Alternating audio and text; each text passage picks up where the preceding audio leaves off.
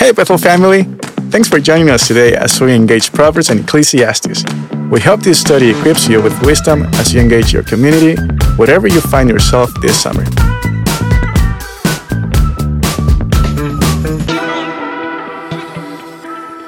I dare not start this podcast out by saying meaningless, meaningless, everything is meaningless, because I'm sure by now that has already been done by one of my predecessors.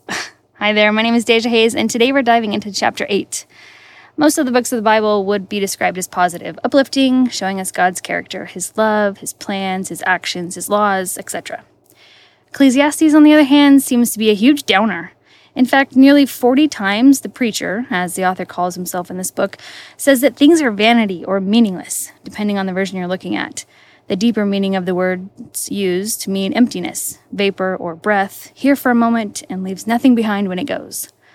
Along with seeming to be on the pessimistic side of things, the author makes no claim to bring a word from God, but rather he tells us what he has reasoned about life, giving his wisdom about all things under the sun.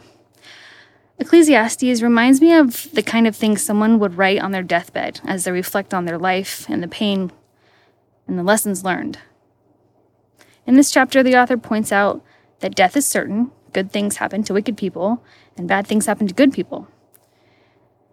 Things begin to come together for me when I read part B of verse 15. Verse 15 says, So I commend the enjoyment of life, because there is nothing better for a person under the sun than to eat and drink and be glad then joy will accompany them in their toil all the days of the life God has given them under the sun. Did you catch that? The author actually isn't being pessimistic or a downer. He's not saying, eat, drink, and be merry because one day you're going to die. No, instead, he's merely pointing out the way real life is, or can be at times, and then goes on to tell us that we should take delight in the good moments, filling our minds with those things so that they may carry us through during the hard days. Did you catch the part about the life God has given them under the sun? Life is a gift God gives us. As we parallel this verse to other verses, we know that we should rejoice always, rejoice in our suffering, and count it all joy when we go through various trials.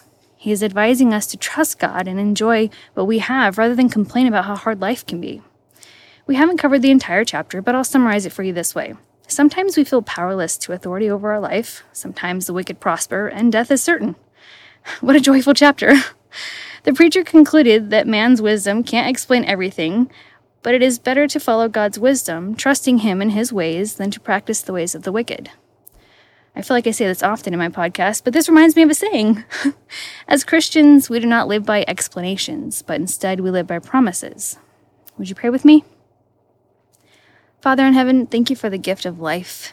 Thank you for the hard moments that we can learn from for giving us the kind of heart that can actually see and mourn over the injustices of the world, and for being a faithful God that through your sacrifice on the cross gives us so much more to look forward to after death of our bodies. Holy Spirit, help us to count it all joy as we walk through trials and help us to remember that you are there with us. In the mighty name of Jesus, amen. Thanks for joining us today. Listen in tomorrow as we encourage each other with the wisdom of God's Word. If you haven't already subscribed, please do so because we would love to continue to dive into God's Word with you. We would also like the chance to connect further with you. If you go to bethel.ch, you will find all sorts of ways to serve, worship, and learn together. Finally, please consider sharing this podcast with your friends by word of mouth or in social media. Thanks, family. God bless you. Gracias y que Dios te bendiga.